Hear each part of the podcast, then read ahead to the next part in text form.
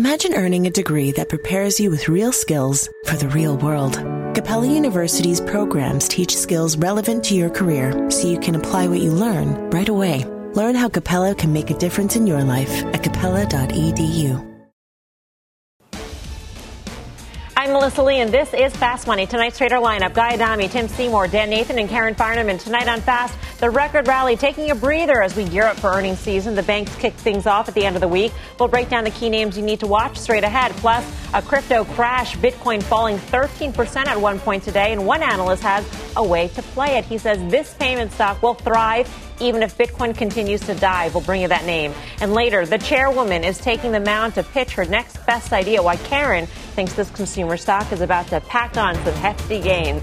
We start off with new fallout this hour to the growing social media crackdown on President Trump and his supporters. More big names joining the list of tech companies blocking or limiting Trump's accounts after last week's Capitol Hill riots. And now Facebook and Airbnb just announcing new measures ahead of the inauguration. Uh, Airbnb saying that it will ban guests associated with hate groups. Facebook saying that it will stop and, and take off all content with the hashtag Stop the Steal. We saw Twitter fall disproportionately compared to its rivals, down by 6.5% by day's end. We had Angela Merkel, the German chancellor, come out saying that this is a problem if CEOs can determine, you know, who can speak, especially head of state. Guy Adami, is this a problem for Twitter? I think it is. I mean, specifically Twitter, yes, and I think you mentioned it manifested itself in the way the stock traded today. But I also think it's a problem that Twitter will overcome because I will still say it's too valuable a property, and I think that the I think it will get past this. The one that I'm most concerned about, and I've voiced some concern, whether justified or not, is Facebook. And if you look, Facebook's down 15% since its all-time high back, I think, on September 2nd. Uh, not a particularly strong day today. I think earnings at the end of the month are going to be fantastic. I'm not suggesting they won't be, but again, I'll say the existential risk to Facebook, it, if it comes under the auspices of ESG investing, I think with each passing day, that seems to be more and more likely. And that's a thing as a Facebook shareholder, which I'm not, by the way, I would be very concerned about. Let's get more on all the tech companies that are deciding to. Uh to do this, let's get to Deirdre Bosa, who's done some reporting on this. Deirdre. Hey, Melissa, you outlined a few of the latest moves. Attention is essentially now turning to what tech is doing ahead of January 20th to prevent the chaos of last week that some critics say that they should have had a closer eye on to begin with over the last four years. Facebook, in a blog post, says that they are treating the next two weeks as a major civic event and they will remove content containing the phrase stop the steal.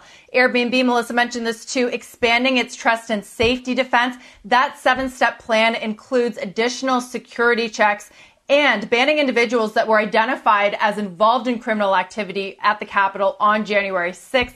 Um, but really, what started with social media has progressed over the last few days um, to expand to payments and commerce companies, even the cloud providers that power the internet. Uh, many Trump supporters have turned to Parler, an alternative social media platform that has drawn conservatives and far right extremists. From January 6th to January 10th, the app was downloaded nearly a million times across Apple's App Store and Google Play, and that's more than 10 times the downloads that it generated across the prior five days. Today, however, the app went dark. Apple and Google pulled it from their app stores, and Amazon's AWS, its cloud unit, went a step further, essentially taking this app off the internet altogether by cutting off its cloud computing power, citing vo- those violent posts. Now, tech also cutting off the president's and his supporters' money flow. Shopify and PayPal, they no longer sell Trump official merchandise, while payment startup Stripe cut off the president's campaign website and fundraising arms, which is, of course, a lucrative source of income. Now, the last few days, Melissa, represent tech's most aggressive steps yet against the president and in their efforts to purge misleading content and accounts. So the next few weeks will certainly be a big test to see if some of the policies that they have put in place, at least this roadmap, is effective in reining in some of that misinformation and organization that led to last Wednesday. Back to you. All right, Deirdre, thank you. Deirdre Bosa. I think most Americans want technology to take these steps to prevent any further civil unrest. At the same time, this really begs the question, has tech really become too powerful if it is able to incite and be the source, uh, so to speak, of of this unrest in the first place, Tim Seymour. And that's what I was getting at in terms of the criticism, particularly that, that's coming from Europe uh, about free speech and how it's problematic for free speech. Maybe in the U.S. it's not raising eyebrows, but certainly in Europe is. And Europe has been very, very um, out front in terms of regulating big tech. Yeah, be, you know, be careful what you wish for now. I mean, on some level, this this censorship uh, is something maybe a lot of people agree with, but now they they're almost underlying. Uh, underlining, highlighting the power that these companies have to dictate the conversation, and and, and that's something that as uh, antitrust, anti-monopoly, you know, dynamics are also coming down on these companies. It, it, it should only highlight the, the power that these companies have to uh, you know, dictate the course of the conversation, or so it seems, even though we've all said that the conversation needs to be regulated in some way. So, this is the evolution of social media. There have been plenty of people that have said, uh, on some level, social media as we knew it will never exist uh, again in the same way in this country. Uh, I, I, agree with Guy in terms of I, I think Twitter uh, is, is such a powerful platform for news um, that I think that that you know that the format works, and, and, I think it will continue to work. But uh, I'm not going to tell you that this is going to be without pain for Twitter in the short term. Um, I also think that this creates a, an opportunity for other platforms that may not be seen uh, as as volatile, but most importantly, um, look what advertisers are doing. Uh, brand friendly and at least a, a, brand friendly environment overall is what will probably win uh, from an economic perspective. Yeah. Dan, your thoughts? On, I mean, for so long, we've worried about regulation and the regulatory cloud hanging over tech, and it's never really come to fruition, just sort of hanging out there, waiting for the right. I mean, is this going to be the right time? Is this the time where regulation really becomes an issue for, for shareholders? Yeah, I just think it's way too late. And when you think about it, so what are we? What are people complaining about right now that um, that the that private companies could censor a public figure? That's really what this argument is about. Yet Facebook has 2.7 billion monthly active users. That is one third of the people on this planet. When you think about the power that exists on that platform and the few people that run that company, how it was let to get this big and this powerful is another question. And you think about between 2016 election and the 2020 uh, election, and you bookend what has happened on these platforms over the last four or five years, you know, we had foreign bad actors co-opt our election by uh, manipulating these platforms, and this time around, we had a president manipulate these platforms to incite a riot. So we have no control over what's going on with these platforms. They have all the control. As far as giving any praise to these or, uh, organizations doing what they're doing now, they're a little too little, a little too late. They waited until people died. As it relates to Twitter, as far as I'm concerned, and I said this last week on the show, you know, they added a lot of people in Q2. They didn't add barely anybody in Q3. You think it's going to get better this year than it was last year? We know why that stock sold off in late October after their Q3 report. I think uh, Twitter is going to be in a world of hurt for a while. They are not growing the way that Facebook is. They are not monetizing the users. They don't have the scale um, that Facebook does. So, you know, whether you like them or not, Facebook is still fine uh, until the advertisers leave, until users leave, but Twitter is in a much worse situation, in my opinion. Karen? Well, it's it's a really fine line that they're trying to walk. But think about this, though. Another constituent that Twitter and Amazon are dealing with are, is their employees, right? And I think, from what I've read, I'm not sure if it's true, that it was really coming from pressure from the employees that made Amazon make the decision of um, shutting down uh, uh, Parler's AWS. Um, account. So I, I don't know how they solve that. They can't just completely ignore those constituents. We'll see what kind of regulation comes, but I do think the stocks are already under pressure because of the uncertainty around regulation, right? We've seen, I don't know how many lawsuits filed by attorneys general. We know that the government, both a bipartisan issue, if there are any left, is how do we rein them in? I, I think for some of them, the smaller ones, if there is a lot of regulation, it's going to be hard for them to comply. I don't even know who, who would be able to, to do that beside the very big ones. And I think ultimately, one day when there's certainty, they'll trade better. But that's so far from now that we have any certainty on what the regulations will be. I'm just going to try to ride it out. I, for me, I think Twitter has more downside. I wasn't surprised to see it open down 11% or so. And um, when it traded back up to down, maybe, I don't know, two or three bucks down only, I actually shorted some. I think in the near term, the news flow will be very bad for Twitter. But it, this is not a long term short. You could actually, I'm wondering, could somebody uh, probably somebody right wing, media oriented uh, investors decide to try to buy Twitter. That's possible. I mean, it's $34 billion plus whatever premium. They don't, uh, I don't see a blocking shareholder, I don't think. Uh, if I'm wrong, tweet me, tell me that uh, Jack could block a, a deal. But um, I don't know. I mean, it's such a crazy time. Could that happen? I guess, theoretically. And suffer a fate, suffer a fate like Parler? I mean, the, the interesting company I think here for me is Amazon, Amazon and Amazon Web Services guy because Amazon Web Services, as a you know a cloud service, a hosting service, has decided that this site uh, violates its terms uh, of use, and so it has basically cut this site off Parler um, at the root, uh, and and the immense power that AWS has displayed almost begs for regulation. It seems. Right. Yeah, no question about it. I mean, a lot of people calling for it clearly. And the stock, I mean, you go back over the last six months, it's extraordinary how volatile Amazon has been. It's given you opportunities on both sides of the ledger. But I guess then the, the back, the question back to you or the rest of the guys and gals comes. I mean, what are people more apt to give up? Uh, you know, their Amazon accounts, which by the way, I don't even think I have one, or their Facebook accounts. I'll tell you flat out that if I never spend another day on Facebook, that'll be fine by me. And I'm sure a lot of people probably agree, whereby Amazon's become one of those things where it's now part of everyday life. So it's a, it's an interesting conversation in the context of what we try to do, figure out where stocks are going. Mm-hmm. All right, let's talk more about the fallout from the social media crackdown on President Trump. Joining us now is Rich Greenfield, partner and co-founder of Lightshed Partners. Rich, great to have you with us. Um, you've got a buy rating. You continue to have a buy rating on Twitter, and I'll just start the conversation off there.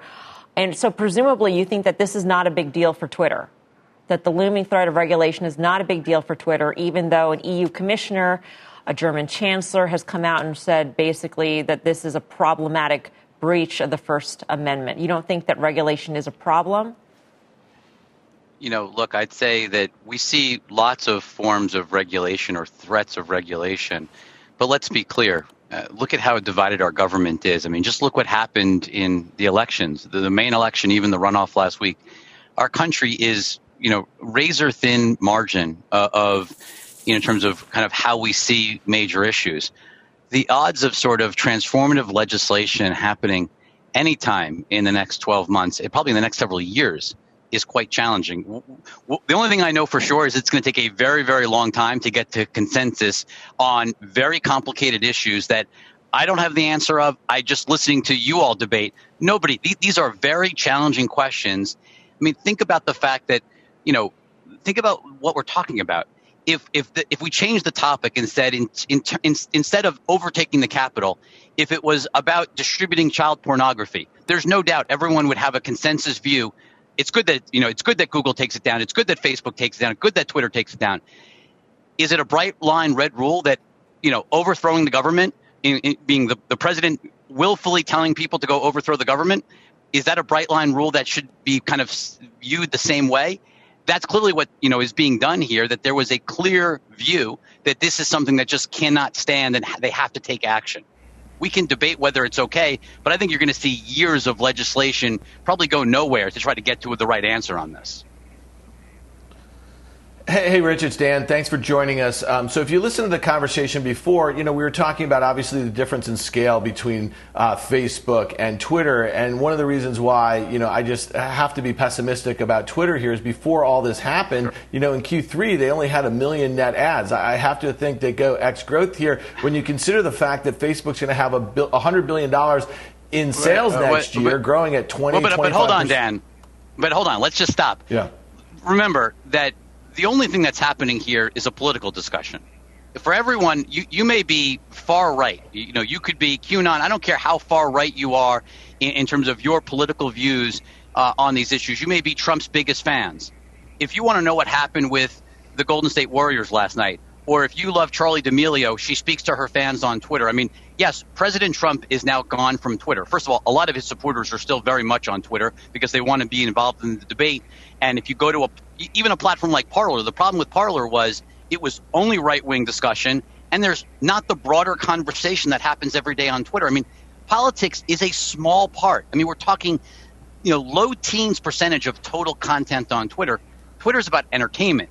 It's about you know sports. I mean, you want to know what happened in the game? Like it is a a critical source of information that goes so far I get beyond it, politics. Rich. So, I'm on so, Rich, Rich, Rich. My- I'm on Twitter, Yeah. just like you are. But what I'm saying is, listen for one second. What I'm saying here is that in Q3 they had one million net adds, and that was about as good as it got with all the sports coming back and everything. So take politics out of it. Take a guy who had 90 million followers and a bunch of cult uh, followers on there. Even if you take that out, I'm not being political. I'm talking yeah. about the numbers here, and I'm talking about their advertising. Ta- so what I'm saying is it's not growing. It's growing at 15% a year at best in sales right now. That's what I'm saying. users have doubled over the last two years. There was clearly a pull forward effect. I mean, we've seen pull forward effects. I mean, look what Reed Hastings said for Netflix. The pandemic in Q2 certainly had a pull forward effect from the rest of the year. I think there's no doubt about that. But if you think about what really drives Twitter, it's not just sports coming back. There's no doubt. But think about the return of just live events. I mean, so much in terms of product launches, events. I mean, as life gets back to normal, it may be more second half than first half, given what's unfortunately happening with the pandemic. But I think there's probably no better company position for the return of events. That's what Twitter was built for in terms of its ad spend. And look, the reality is, in terms of the future of Twitter, it probably has less to do with any form of specific content than monetizing its users better. It has now built a very substantial, as you point out, they had pretty incredible growth year over year throughout the first, you know, uh, the, the first nine months of, of 2020. What they need to do is monetize better. I mean, the flywheel that drives Facebook, it's not the big brands. I mean, what everyone gets wrong about Facebook is it's not the the big companies, it's not the Coke, it's not the P&Gs. It's all of those small businesses all around the world that drive. I mean, Facebook has 10 million advertisers because of direct response advertising. Twitter is building that. They're slow, they're late. There's no doubt about it. That's what's hurt the stock was the delay in their movement into performance advertising is what's hurt the stock coming out of October. But the reality is you're going to see that refreshed and a real new initiative around what they call MAP 2.0 in 2021. That's what investors should be focused on. They're having an analyst day, I believe, in February. I think that's what's going to really create increased momentum around this stock is getting the advertising piece because you're right. Monetizing users is all people are going to care about. They have enough users. Now it's about monetizing. So, so we have 15, 20 seconds left, Rich. Bottom line for us, at the end of the day, these social platforms will feel no impact from what has gone on in Washington, D.C. Uh, you know, I would never say no impact. I mean, there's no doubt that people freaked out about sort of the, the, the near term impact. But I think the reality is these are core parts of our daily lives. And I don't think, you know, you may be okay leaving Facebook. Most people are not okay leaving Instagram. Most people are not okay around the world leaving WhatsApp. It's very hard to get away. These platforms are a core part of life, whether we like it or not. And in some ways, these platforms are almost you know, becoming equally important to the future of the world as the governments themselves and the regulators themselves. And that's that's a very difficult issue that's going to take Yeah. years for regulators to figure out. Rich, always great to get your thoughts. Thank you. Thanks for having me, Melissa. Rich Greenfield, Lightshed Partners. What does that say about our society if technology is becoming that powerful? Um, Tim Seymour, do you agree that at the end of the day, there is very little impact? There will be very little impact on these social media platforms.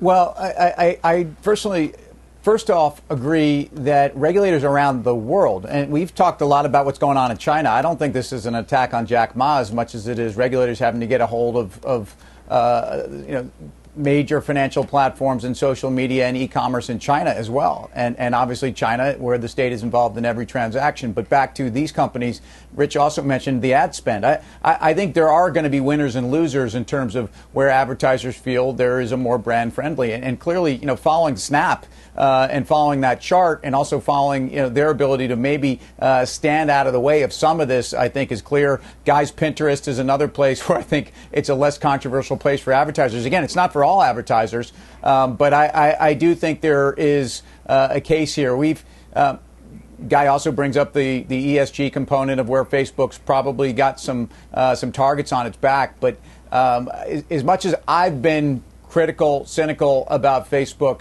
um, I, I, I, do think that right now, unless you take it apart, and where I think the sum of the parts might be worth more than it is right now, um, I, I think it's going to be very difficult to change the story there. All right. Coming up, banking on Walmart, the big news that got this stock moving higher in the after hours. What is it and how traders are playing it? But first, shares of Eli Lilly getting a shot in the arm today. We'll tell you the headline that sent the stock surging when Fast Money returns.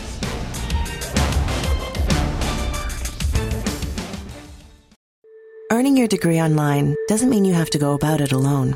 At Capella University, we're here to support you when you're ready. From enrollment counselors who get to know you and your goals to academic coaches who can help you form a plan to stay on track. We care about your success and are dedicated to helping you pursue your goals. Going back to school is a big step, but having support at every step of your academic journey can make a big difference. Imagine your future differently at capella.edu. Breaking news out of the White House. Kayla Tausche has got the details. Kayla.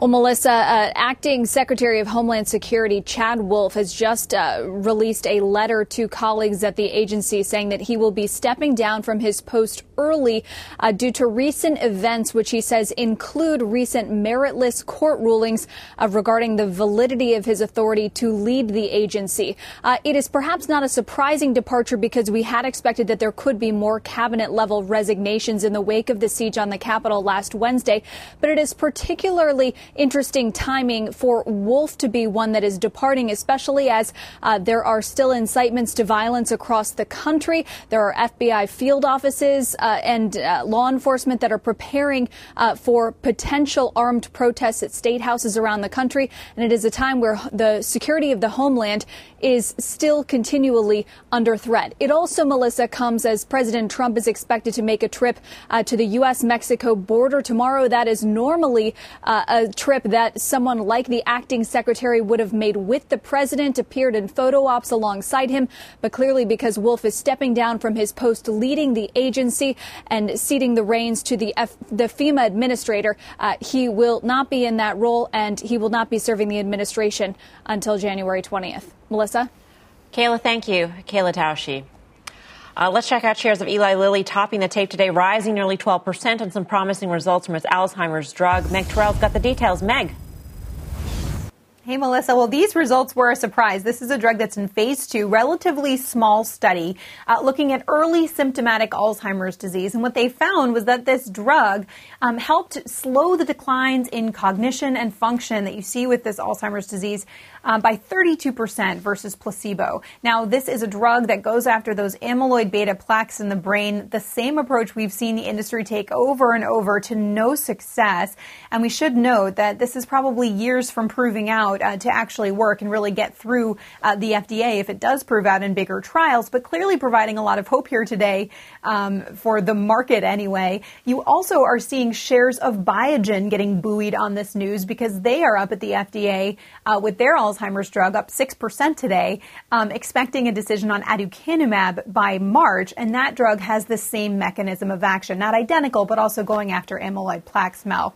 Um, so that was one of the big news stories uh, really out of the JP Morgan conference today. We're going to have Eli Lilly CEO Dave Ricks on with us tomorrow morning, talk all about this and their efforts in COVID and other parts of their business, uh, along with Pfizer CEO Albert Bourla coming up in the 8 a.m. Big guests throughout the day tomorrow. Mel?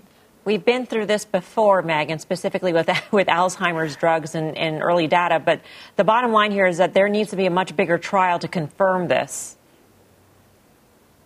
There does, yeah. I was talking with some experts, and they were estimating maybe four to five years before we figure out if this works. You know, aducanumab from Biogen has been a multi-year effort, and that's why, in addition to the burden of the disease, it's so heartbreaking um, to finally see these not work. So you have to cross your fingers that this one uh, will work, but it will take some time to prove. All right, Meg, thank you, Meg Terrell.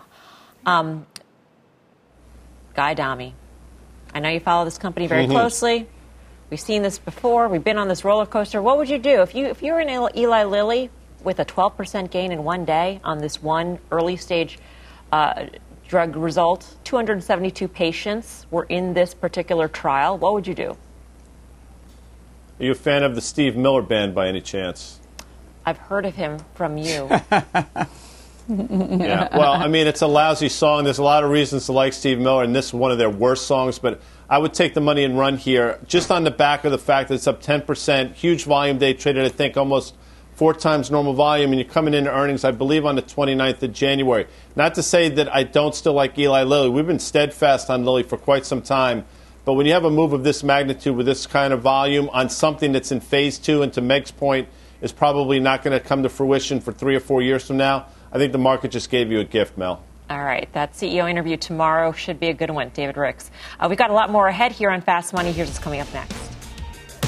All eyes on earnings as we count down to the first big reports of the year. And it could be a big one. We'll talk to one top strategist about why he thinks we're in for a wave of good news.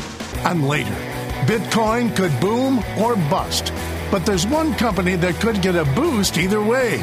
We'll tell you what it is and how it can help you play the crypto craze. We've got that and a lot more when Fast Money returns.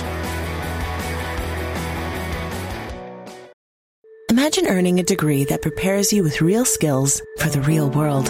Capella University's programs teach skills relevant to your career so you can apply what you learn right away. Learn how Capella can make a difference in your life at capella.edu. Welcome back to Fast Money. Stocks are trading from record highs today, but the real moment of truth of the market may come later this week when big banks kick off earnings season. JP Morgan, Citi, Wells Fargo on tap with Q4 results, and our next guest predicts earnings season will exceed expectations. Jonathan Golub is a chief U.S. equity strategist, head of quantitative research at Credit Suisse. Jonathan, great to have you with us. Good to be here. You think the reopening is going to be much, much stronger than everybody thinks, and that earnings are going to be great, guidance is going to be great.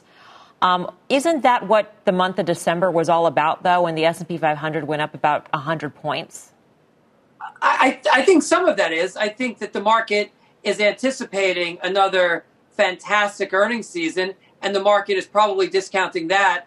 I don't think the market is discounting the surge of economic activity that's going to happen once everybody gets this vaccine and everybody gets these uh, these dollars in their pocket and starts spending money. So um, I think there's a lot more good news ahead.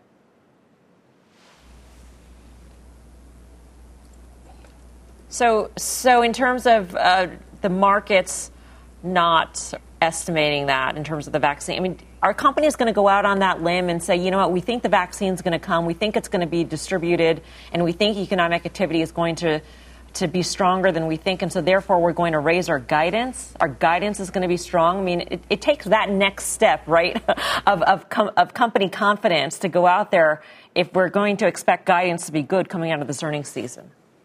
You know, I, I think that there's this feet dragging that's going on by everyone. I mean, listen, there's no such thing as a model, um, whether it's an analyst or a strategist or an economist, that can tell you what this is going to look like. And when you don't have a, a frame of reference, you play it safe and you put your numbers in a little bit lower. So even if companies tell you that they're looking for a really big second half to 2021, whatever they tell you is going to, on average, be too low. The same thing for stock analysts. And that's why earnings revisions in the last you know couple of months have been fantastic analysts keep adjusting their estimates higher as they get more news. That's why earnings season is going to be higher, and that's why I think the whole year is going to end up um, with with more positive moves on earnings.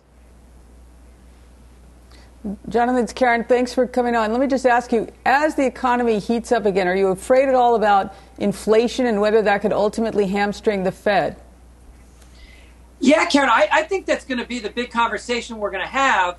I just don't think we're going to have it until probably the end of uh, the end of this calendar year. But here's what's going to happen: this thing is going to open up, and people are going to have more money in their pockets, and this this economy is going to beat economic expectations, and you're going to start to see inflation not because of wages going up, which is a normal way, but you're going to see shortages. You're going to see demand for products and supply chains opening up that are not going to be able to meet the, the needs, and inflation is going to to spike up on us the, the thing the Fed knows that that's not the kind of sustained long term inflation that they normally focus on, and they're going to let it run a little bit hot.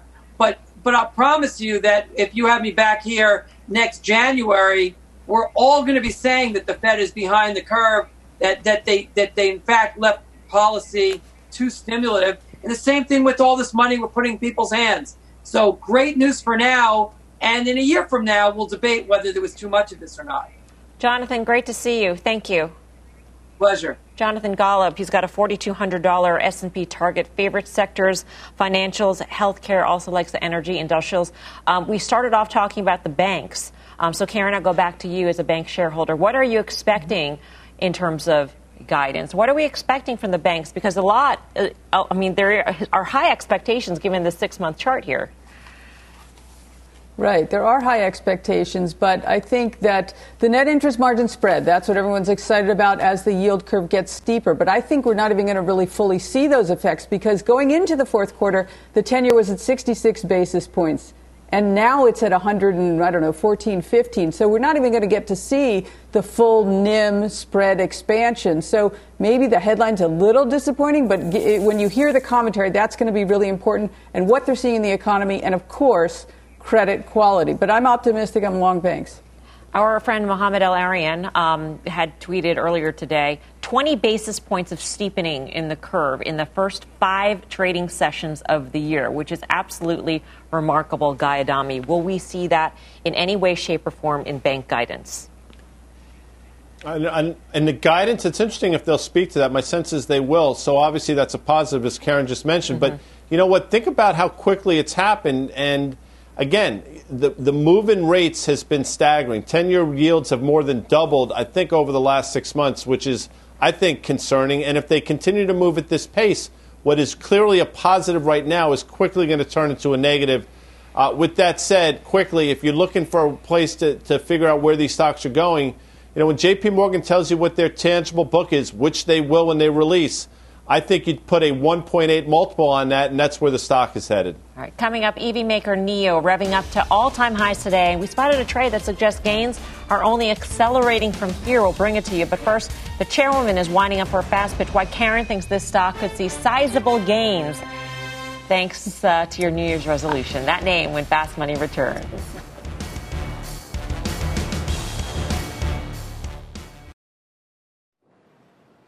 Welcome back to Fast Money. Stocks in the red today, but our Karen Finerman says there is one name that could see some major gains as the new year gets underway. She's stepping up to the plate with her fast pitch. Karen, take it away. Yes, so my fast pitch is WW International, and you might not know it by that name, but you do know it by its old name, which is Weight Watchers. So there's a lot of reasons I like it, but first let's go to valuation, which is where I always start. So the PE multiple here is 14 ish on this year's, but it's actually closer to 11 for next year's earnings, which for a brand as valuable as this is just way too cheap. And I know they have debt, but they've been paying it down and they've done a great job with their balance sheet. Second, this is the most important part the acceleration of their switch to digital. That was that started when COVID started. So they've had to make that shift really, really quickly, and they've done a very good job doing it. And even though they are losing subscribers who are in the studio subscription model. They gained a lot of subscribers who are digital only. And the thing about a digital subscriber is it is so much more valuable than a studio subscriber. So even though they lost subscribers in studio and they gained some in digital, they were able to increase their gross margin, get their expenses under control, and increase their operating margin. That is really significant. That's a very important part of the story. And the last thing, the total addressable market, the TAM. That is the acronym for our era right now. And in this case, the TAM expanded, literally. People in America all over are gaining weight. I can tell you, I can eat a lot more calories in 45 minutes just snacking while I'm bored than I can burn off on my Peloton doing a Jenn Sherman class. But I, I, don't mean to be glib. I know there are a lot of people in America who don't have enough food, and my family foundation has made a donation to try to help that. But back to Weight Watchers, they've also expanded their business. It's not just about weight loss, it's also about fitness, it's about wellness, it's about sleep. And they added a great new brand ambassador, James Corden, who I think is excellent. And of course, they still have Oprah. So you put all those things together and I think this stock is just way too cheap here. And I've been buying it since 21 began, only this year. And they've got Oprah through Any 2025 because they just re signed the, the relationship with Oprah. Um, Tim, you got a question? Yeah, I buy anything James Corden selling. But Karen, what's more important, digital or secular to this story? Digital. Digital is going to drive this story. All right. No more questions. Time to vote. Are you buying Karen's pitch on Weight Watchers? Uh, Guy Adami, we'll start with you. Could you read my smart board for me? Because I wrote this prior to. Can you Oprah! read that, please? Yeah, it says Oprah with an excla- exclamation point. I mean, she's the greatest activist investor of all time. Remember when she said she was involved, where that stock went? You know, another foray into the, the, the world of Oprah, and that stock doubles from here. Good for Karen. It's up 450% since Oprah's initial investment back in 2015. It's remarkable. Uh, Dan Nathan, what do you say? Yeah, I'm a buyer. I, I thought that was a great power pitch. She covered so many different areas. Um, and Karen is a great value investor, too, not just Oprah as the activist investor.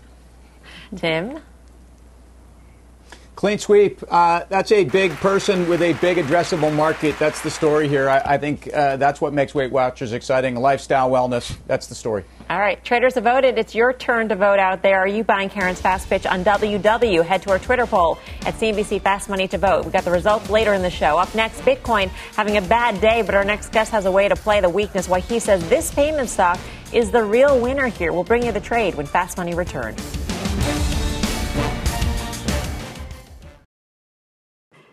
Welcome back to Fast Money. Walmart shares jumping in the after hours as the retailer announces a new fintech startup. Kate Rooney's got the details. Hey, Kate. Hey, Melissa. Walmart is launching a new standalone fintech company. The retail giant is partnering with venture capital firm Ribbit to develop what they call modern and affordable financial solutions. This is going to be a separate company that's majority owned by Walmart with financial products for employees and for customers. Walmart's CFO and U.S. CEO will sit on that company's board. And Walmart says that they'll bring on more independent industry experts. They may also acquire or partner with some other fintechs. No word yet on exactly when that will launch and what it's going to look like, whether it's more banking products or payments. Walmart's partner here, we should say, Ribbit Capital, is one of the best known VCs in financial technology. Its current portfolio includes Robinhood and Credit Karma, as well as a firm which is expected to go public this week. Melissa, back to you. All right. Thank you very much, Kate Rooney. Um, Dan Nathan, you know, we looked at Walmart in very different ways since there was that uh, report that it was interested in, in buying, in part, TikTok. And now look at it, it's, it's in fintech. Yeah, well, fintech makes a lot more sense than TikTok as far as I'm concerned. When you think about their customer base, you think about how they may not be adequately served by existing financial institutions. Um, with Walmart's reach, it gives them a great opportunity partnering with a um, fintech uh, investment firm like Ribbit. I mean, it seems like a home run, just optionality to me. All right, let's move on. Bitcoin plunging 7% today despite its epic rally over the past two months. Our next guest says if the cryptocurrency flies or dives, Square will still thrive. Let's bring in Dan Dolev, the analyst over at Mizuho, with this call. Dan, great to have you with us. Thank you, Melissa. Always a pleasure being here. How, how does that work? Because you're estimating that if Bitcoin reaches $100,000 a coin by year end, gross profits um, could be up nine times. This is a, a gross profits for, for the Cash App. Um, but if it's 10000 by year end, it could still double. How does that math work? Exactly. So we did some work. We looked all the way back to 2017, and what we found out is that the revenue from Bitcoin for Square continues to go up, even in periods where Bitcoin actually doesn't go up. Right. So right now we've had a rally, a massive rally, since uh, December or even November. So that's easy to think about Bitcoin going to 100,000. But historically, even in periods where it was going down, the uh, gross profit from Bitcoin has been going up. And the reason for that is twofold. One, there's more users actually using or trading Bitcoin on the Cash App, and two, the number of transactions per user is going up. So what we've said in the note is that even if Bitcoin goes up to you know 100,000 or stays at you know 30,000 or 10,000, Square will still benefit from it. Do the dynamics change if the people who are on the Cash App trading, quote unquote, trading Bitcoin actually don't trade as much and they simply hold as Bitcoin goes higher or lower for that matter? Yeah, obviously. So it has to do with the, the engagement that's mm-hmm. going up because of the Bitcoin volatility. So as Bitcoin stays very volatile, I actually think it boosts engagement. So if, if Bitcoin just stays at a certain price and, and does not move, that wouldn't be as good for the engagement on the app, not just Square, but pretty much everyone else that's offering you know Bitcoin trading. Right. You've done work also on PayPal and its relationship to Bitcoin. Do you see the same sorts of trends, or is PayPal um, more vulnerable to the volatility in Bitcoin? Absolutely. We're seeing we're seeing the exact same trends on PayPal. The only difference between PayPal and Square is that PayPal's offering just started in November. What we saw in November is that nearly 20% of the uh, user base has already started trading two weeks out of the gate. So I would imagine this number is much bigger now. I would expect the exact same trends to work for PayPal, with the one difference is that Square's offering is much more broad based, which means that the the engagement on the Cash App, right? We're talking about the the Cash App. The engagement on the Cash App has much more meaning to other products like stock trading, you know, like P2P, mm-hmm. which is on on the PayPal app or Venmo. Uh, it's still yet more limited right now, but they're working on it, and you should expect more and more products to come there as well. Dan, thank you. You're welcome. Dan Dolev of Mizuho. Guy Adami, simple question PayPal or Square? Yeah, I think honestly, PayPal. I think not. I probably would have given you a different answer two weeks ago, but Square traded up to 246. I think on December 22nd, just did it again on January 8th. So short-term double top at these levels. PayPal over Square, Mel. Same to you, Tim. It'd probably be Square, uh, and and I hate the price, I hate the valuation, but it's a would you rather. I have to give you an answer. Uh, I do think the Cash App, the stickiness, the cross selling, uh, Square clearly uh, has a not only an ecosystem but a very loyal following, and their ability to monetize this group is proven. Uh, it does seem to be overly hinged to Bitcoin pricing right now. All right, coming up, NIO shares charging higher. Options traders are betting on an even more electric rally, if that's possible. The trade next, and what is the skinny on Karen's pitch? Head to our Twitter poll at CNBC Fast Money and vote. Let us know your take on WW. The results when Fast Money comes back.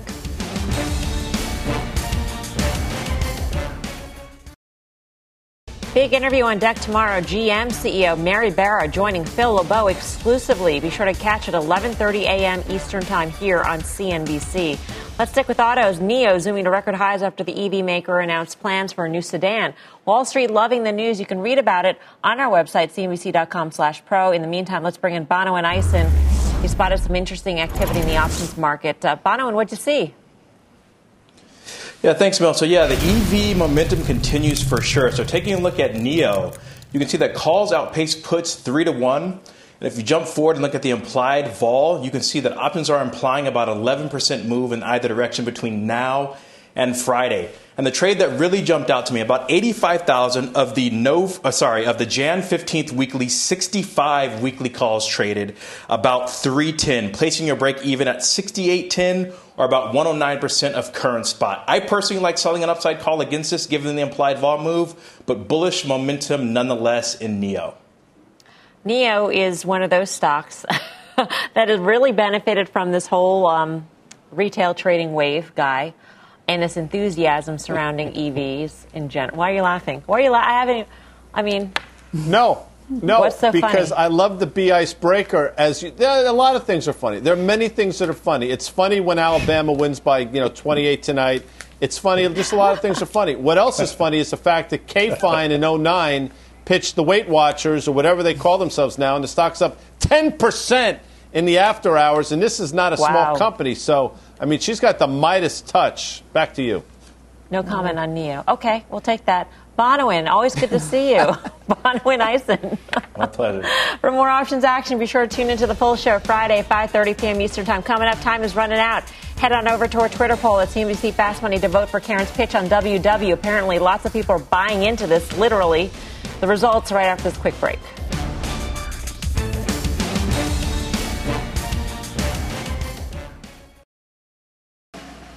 Are you all buying Karen's pitch on WW International? Apparently, yes, by a slim margin, 50.1%. And the after hours, it's up 11%. Wow. So maybe that's the true arbiter uh, of, the, of the pitch, Karen, of 10%. Time for the final trade. That's how divided we are. Let's go around the horn. Guy Adami. Uh, Halliburton in the earnings on the 19th. Caught you off guard, didn't I? Tim Seymour. You did. Yeah, I'd say I'd say the move in energy stocks overall has been girthy. EOG is one of the best of breed alternative players in the U.S. Karen Finerman. Yeah, so I have to go with my, my fast pitch. I like Weight Watchers, WW. Dan Nathan. Yeah, I like Karen's pitch too, but Twitter, if you see it over 50 in the next couple days, it'd be a seller. All right. Thank you all for watching Fast Money. See you back here tomorrow at 5. Meantime, Mad Money with Jim Cramer starts right now.